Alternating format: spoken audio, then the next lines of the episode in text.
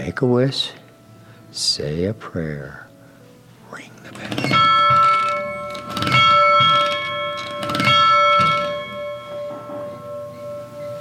It goes a long ways.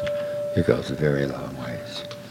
I, I have, uh, We're in a small stone chapel at the base of a 13,911 foot high mountain. The voice you just heard is John Davis. He's the caretaker for St. Catherine of Siena Chapel, tucked away in a gorgeous part of northwest Colorado, near the town of Estes Park. You know what? This bill gets wrong a lot. A lot of times we pick the young children at the beginning of the day. Uh, It's also known as the Chapel on the Rock, for reasons that become obvious when you actually see it. It was built in the mid 1930s atop a massive granite boulder. Of the rock on the rock. Uh, of yeah, all around us. The only different rock is the altar, and that came from Gold Hill. See the pyrite in it, how it simmers and shines. The granite don't do that. But that's just uh, that rock is only found down by Gold Hill, down by Boulder. Wow, it's amazing. The chapel gets a lot of visitors, mainly because Colorado Highway 7 passes right by it. People are often captivated by the gorgeous little church and turn into the parking lot to check it out. John says the visitors book recorded over 400 visitors just during the previous Saturday, including a couple that got married here in the 1940s. Today, the chapel is a coveted spot for weddings, with dozens taking place here every year. Yes, and it's in northern France. There is a church there that this was modeled after. John himself has a long and storied history with this place. There used to be a kids' camp on this very property, and John was a camper here over 50 years ago. And John, I mean, you were a camper here way back. What what does this place mean to you as I get to being share a it. camper? Here I am sharing it now. I would play. Oh, well, I'd still play. But yeah, as a kid, it was a big inspiration to me. This place is the brainchild of the late Monsignor Joseph Bosetti. Bosetti came to the United States from Italy. And they recruited him. Come to the United States, please. He goes, well, what state has mountains? Colorado. That's where I want to come. Bosetti was the vicar of the Cathedral of the Immaculate Conception in Denver, but loved coming up here to go camping, often bringing boys from the inner city so that they could experience the natural beauty of the place. Bosetti would hike up every year for sunrise services on the mountains. We got this man-made church, beautiful. You know who made that? John's pointing at nearby Mount Meeker. God. Yeah. We're going to tell you a lot more about Monsignor Bosetti, but this episode isn't about him per se. It's not even about the chapel's most famous visitor, who we'll tell you a lot about later. It's about the thing that drew both these men to this spot in the first place the beauty of nature as a means of pointing people, both young and old, to God. It's all about bringing the kids here, getting them out in the country, teach them about the ecosystem and the blend of Mother Nature and God. Pretty simple. I kind of buried the lead here, but I might as well tell you now. Pope St. John Paul II visited the chapel in 1993 during his visit to Denver for World Youth Day. But as amazing as the Pope's visit was, that wasn't the beginning of the story of this place, and it certainly was not the end.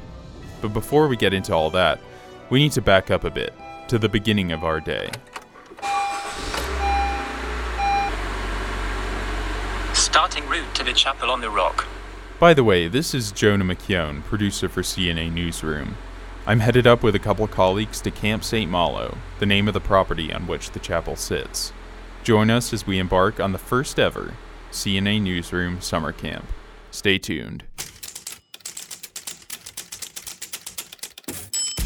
You've reached the CNA Newsroom. CNA Newsroom. CNA Newsroom. CNA Newsroom. Welcome to CNA Newsroom. Welcome to another episode of CNA Newsroom, the podcast that brings you the people behind the headlines. I'm your host and CNA editor in chief, JD Flynn.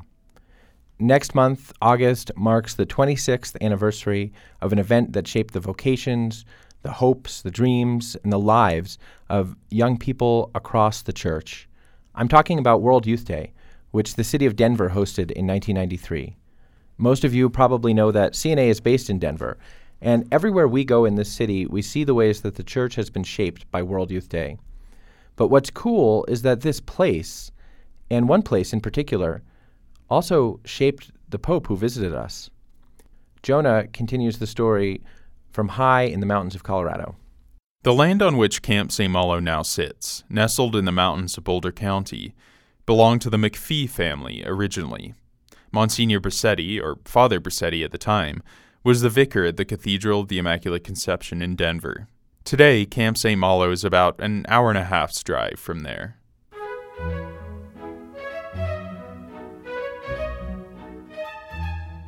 Bosetti was quite the Renaissance man.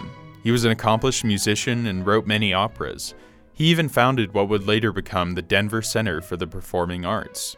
He would often bring choir boys from the cathedral camping with him. A lot of these boys were just lived in downtown Denver. Some of them, you know, had pretty rough family lives, lived on the streets.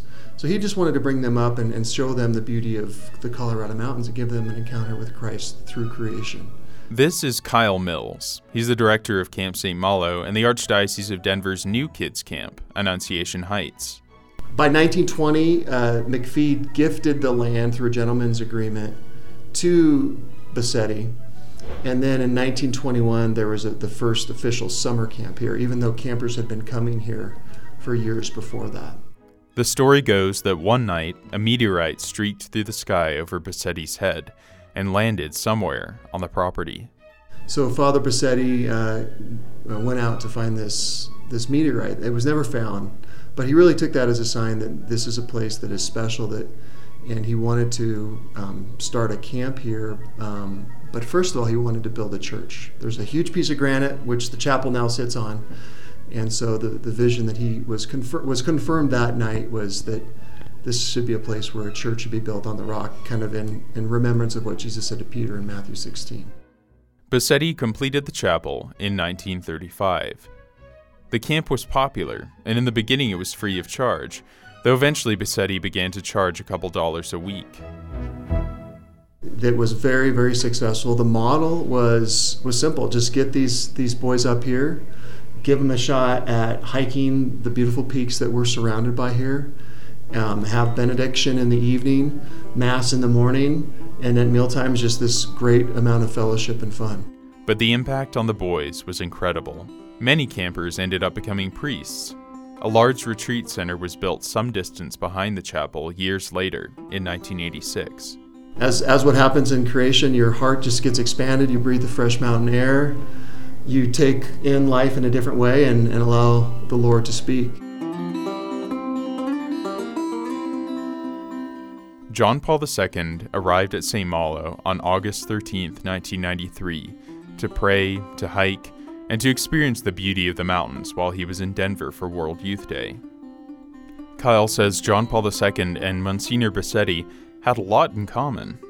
Both men are from Europe, um, both men are priests, both men have a tremendous love for the mountains. Not just, hey, I like to go hiking, but there's a there's an intrinsic desire to ascend mountains and to bring youth into the mountains.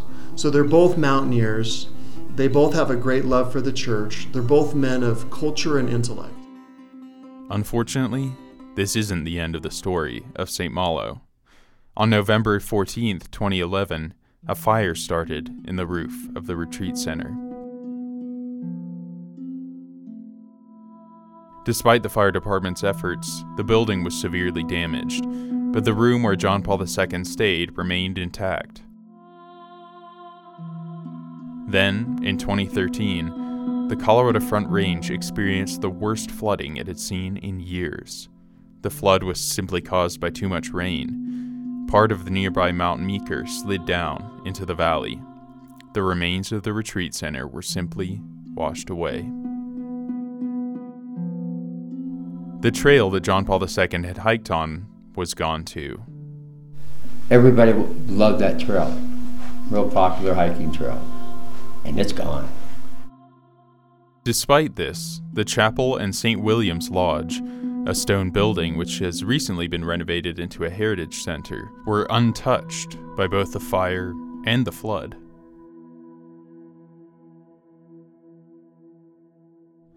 John Paul II is famous for bringing young people on camping trips and hikes when he was a younger priest, to encourage them to seek deeper meaning and fellowship through the enjoyment of nature.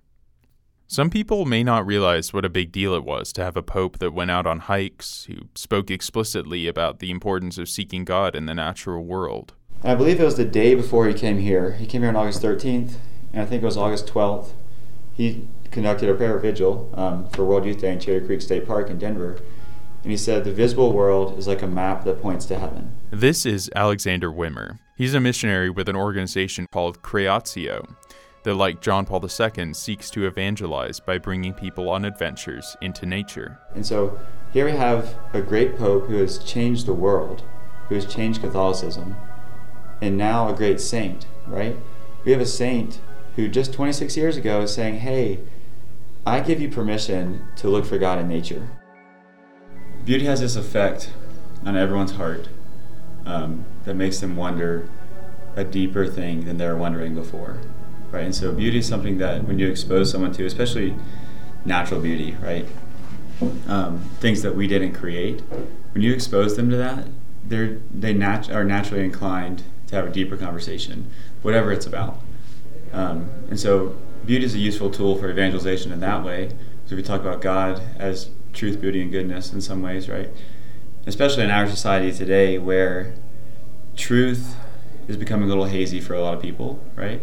Um, goodness, I think when you lose truth, it's hard to keep to keep goodness, and everyone is hopelessly in love with beauty, right? And so, beauty is something that we have to hold on to, and we have to use as much as we can to bring people closer to Christ. Um, and Christ is the most beautiful thing. When you encounter something in the world that is clearly not man made, it naturally brings up this question you know, is this all by chance? Or is there a, a designer who has put this together? And if that's true, is it is it a random design or is it an intentional design? And where does mankind fall in, in, in the context of the greater um, environment or creation? So I think because this fundamental question that exists on the human heart, that it's hard to not ask, at least at some point in, in one's life. Uh, when you encounter things that, that literally make your jaw drop in terms of beauty, then, then it's an opportunity to, uh, you know, we just hear thunder that, that goes outside, and then you wonder, wow, is that just a random collision of something in, in the atmosphere, or, or what, what is the purpose behind that? if we hear all these things about the gift of creation and the goodness of creation and the beauty of creation, um, the logical next step is to ask, you know, what what is our duty in preserving creation? We'll be right back. Stay with us. Hi, everyone. This is Kate Veik. I am CNA Newsroom's executive producer. And we've been including these mid show subscription calls for a couple of months now. So I thought it would be fun to share with you some of the reviews we've received. One person said, I look forward to CNA Newsroom's podcast every week. It's insightful and fun to listen to. I really like the calm, NPR, and witty nature of this new podcast. A much needed journalist podcast to bridge the church to the people. And by far our favorite review thus far I love listening to the buttery smooth voice of Jonah McKeown. We do too, Catholic Chick 90. We do too. The good news is, you never have to miss an episode of CNA Newsroom. All you have to do is search for CNA Newsroom on your favorite podcast platform. I listen on Apple Podcasts. Then tap the subscribe button. I get a push notification on my phone whenever a new episode is available. And please leave us a rating and a review. That's how more people can find our podcast. Thanks, everyone. Now back to the show. Welcome back to CNA Newsroom. Camp St. Malo is a beautiful place. It's awesome. You should visit it. But going to a place like that should probably remind us that God, in the very beginning, actually called us to care for the earth. Listen, on a personal level, I'm not afraid to express my unpopular opinion. I am a skeptic of the recycling industrial complex. But my conspiracy theories aside, caring for the environment is a deeply Christian and fundamentally human value. Let's go back to Camp St. Malo and see what our guests, Alexander Wimmer and Kyle Mills, have to say about that. Here's Alexander.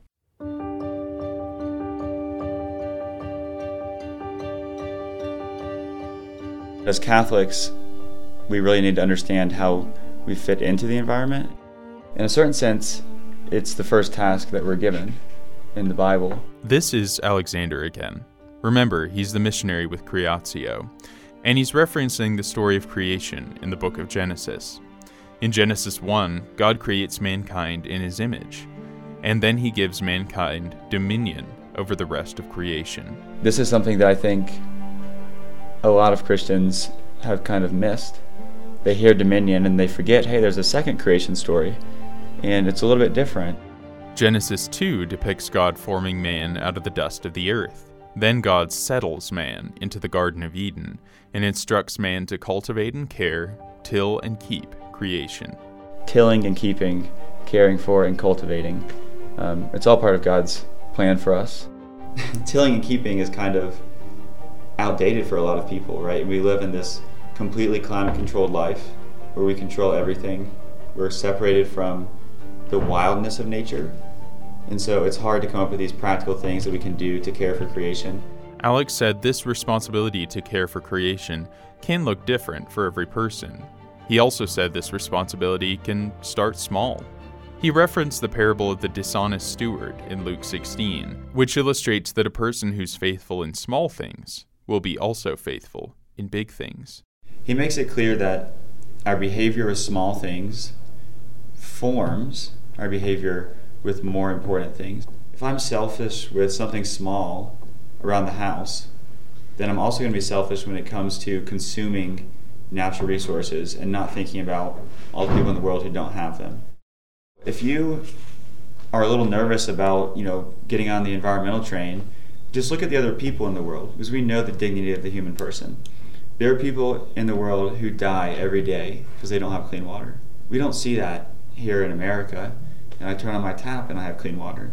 We all flush the toilet 10 times a day, and that's a couple gallons of clean water each time, take a shower, and so on.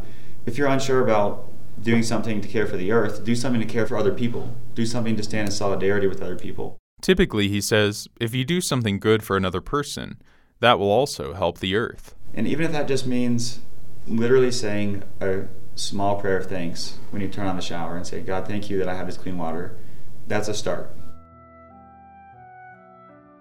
I think that's why in Laudato Si, like Pope Francis doesn't have a list, do this, you know, to care for creation and so on. He says, look in your heart and say, what do I need to change there that's going to help me live with greater harmony, right? How am I going to live with greater harmony with nature?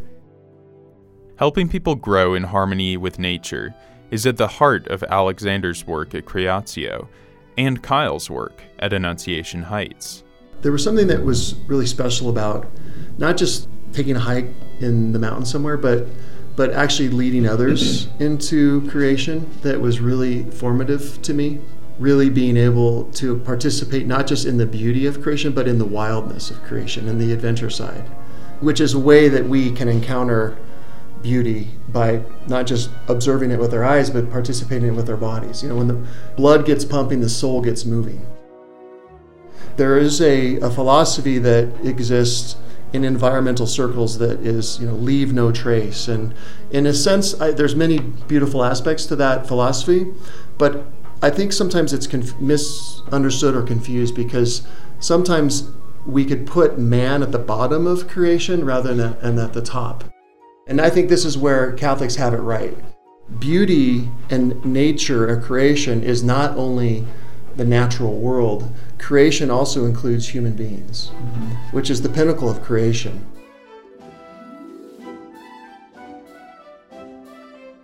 If you do make, you know, a list of how important is each thing, God is on top of that list, and humans are second, right? The rest of creation is below that. What the church has to offer is the correct order. Care for the environment has been a consistent talking point during Pope Francis' pontificate. Even just this summer, the Pope said the world needs an ecological conversion. In 2015, he published an encyclical on the environment titled Laudato Si.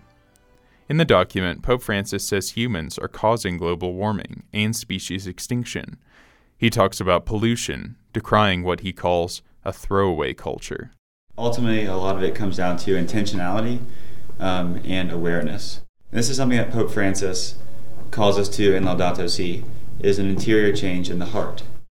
Pope Francis is not trailblazing, right? Um, we've been down this trail. St. Francis of Assisi is probably the most recognizable saint who had a close connection with nature. St. Francis de Sales and St. John of the Cross reference creation in their spiritual works. Even the 11th century German mystic and philosopher St. Hildegard referred to the earth as Mother Earth and said Jesus manifests himself in every creature. But Alexander said the Catholic connection to creation goes back even further to the book of Psalms, when the ancient Hebrews looked to God in concrete ways, describing God as their rock. There is this mystical experience of creation um, that is part of the tradition of the church and is very connected. There's a strong connection between God and His creation. And so to come back to Francis of Assisi, he's not a crazy person who was a little bit out there in worship creation. Um, but like John of the Cross, he was so close with God that he could not separate his experience of God from his experience of nature. The bottom line cultivating care for God's creation starts with what's arguably God's greatest creation the human heart. For CNA Newsroom, I'm Jonah McKeown. That's it for this week's episode of CNA Newsroom. Many thanks to Kyle Mills, to Alexander Wimmer, and to John Davis for joining us up at Camp St. Malo for the first ever CNA Newsroom summer camp. CNA Newsroom is a production of Catholic News Agency, a service of EWTN News. I'm your host, JD Flynn. Our show is produced by Joan McKeown and Kate Veik, and our executive producer is Kate Veik. This week is a sad week at CNA. We are saying goodbye to our two summer interns, Michelle McDaniel and Bea Kwasai who helped out with this week's episode up at Camp St. Malo and have just done great work all summer. They were interns, but they never once made me a cup of coffee. Oh well. We'll see you next week.